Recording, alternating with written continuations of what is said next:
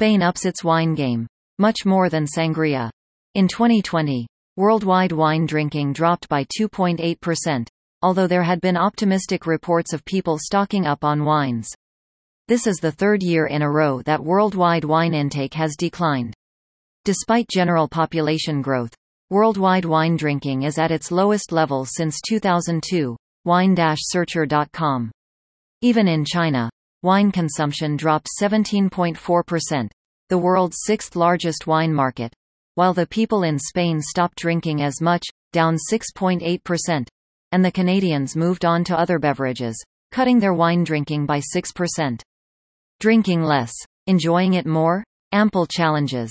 In addition to a decline in wine sales, in twenty twenty Spain faced three trials: mildew, COVID nineteen, and labor shortages. It was a very wet year, especially for the coastal regions, as the spring rains coincided with temperatures warmer than usual, creating ideal conditions for mildew. After intense efforts in the vineyard, the problem impacted on yield rather than quality. In the end, drier weather and higher summer temperatures saw mildew retreat. It should have been a successful year for Spanish wine, with a bumper crop of grapes resulting in millions and millions of extra bottles for home and abroad. However, with COVID nineteen there was a catastrophic drop in wine sales, resulting in the government of Spain offering growers subsidies to destroy part of the year's record grape harvest. Faced with overproduction in a shrinking market, ninety million euros were allocated to be used on either crop destruction, the distillation of grapes into brandy, and industrial alcohol. Lower limits have been set on the amount of wine that can be produced per hectare. The twenty twenty harvest was expected to produce forty-three million hectoliters of wine, compared with thirty-seven million in recent years. Even without COVID, this exceeds the combined domestic and international demand of thirty-one million hectoliters. To make matters even, restaurant sales declined by sixty-five percent, and exports declined by forty-nine percent since the beginning of the pandemic. Winemakers are not happy. Why? Because the government of Spain has been slow to respond to the crises. By mid twenty twenty, the government had only approved ten percent of claims for the green grape harvest, the term used for destroying crops. Because laborers from nearby countries, Romania and North Africa, were unable to enter Spain during the lockdown, fruit was left to rot. A white, rose and red future. Spain has the largest vineyard area in the world. Well aware of the significant impact of the environment on viticulture and the importance of preserving the land for future generations, Spanish winemakers are making important investments in organic wine production and currently have one hundred thirteen thousand four hundred eighty hectares of certified organic vineyard, twelve percent of the country's total vineyard acreage, making it the world leader in organic viticulture. The Spanish Organic Wines Initiative started in twenty fourteen, and there are currently thirty-nine family wineries as members, with the goal of one hundred sixty thousand hectares of certified organic vineyards by twenty twenty-three. Most of the wineries are small to medium estates and own their own vineyard and make their own wine. The group is committed to adding value to local areas, revitalizing vineyards and preserving biodiversity, mitigating climate change by reducing its carbon and water footprint while crafting high-quality wines. More than sangria. When I walk into a wine shop, I usually head to the Italian, French, California, or Oregon sections, and maybe, if I have the time, ask for the location of the wines from Israel. Rarely do I direct my immediate attention to Spain, and shame on me. Spain is producing delicious wines that are both user-friendly and not a burden to my budget. For centuries, wine has been an important part of the Spanish culture, as the vines covered the Iberian Peninsula since, at least, three thousand B C, with wine-making starting around one thousand B C thanks to Phoenician traders from the eastern Mediterranean. Today the export of Spanish wines is very important to the country's economy, as the domestic market is shrinking and small towns rely on the industry for employment. Diversity. Currently, Spain is home to more vines than any other country on the planet, thirteen percent of the total world vineyards, and twenty-six point five percent of European ones, with a national wine output exceeded only by France and Italy. There are seventeen administrative regions, and as the climate, geology and topography are variable, so are the Spanish wine styles. In the cool northern and northwest vineyards, the wines are light, crisp, white and exemplified by Rías Baixas and particularly Txacolí, a personal favorite. In the warmer, drier regions, further inland the wines are mid-bodied, fruit-driven reds. Think Rioja, Ribera del Duero and Bierzo. Close to the Mediterranean, the wines are heavier, and more powerful reds, that is, Jumilla, except in higher altitude districts where reduced heat and humidity encourage the production of lighter reds and sparkling cava.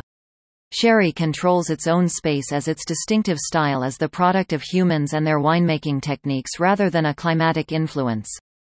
Over the most recent decades, Spain has modernized its wine industry, resulting in significant improvement in quality and reliability. The modernization is encouraged and supported by the government, and the nation's wine classification system is heavily influencing the new techniques. International versus domestic marketplace. According to the Spanish Wine Association, winemakers in Spain lead in global sales volume, ranking first in terms of wine export volume, and third worldwide in terms of export value, trailing France and Italy. Spain may export more wine than other European countries. However, France sells about thirty-three percent less wine but earns about three times more because a large portion of Spanish wine exports are directed to low-price countries, especially in Europe, that is, France, Germany, Portugal, and Italy, where lower price is related to the sale of wine in bulk.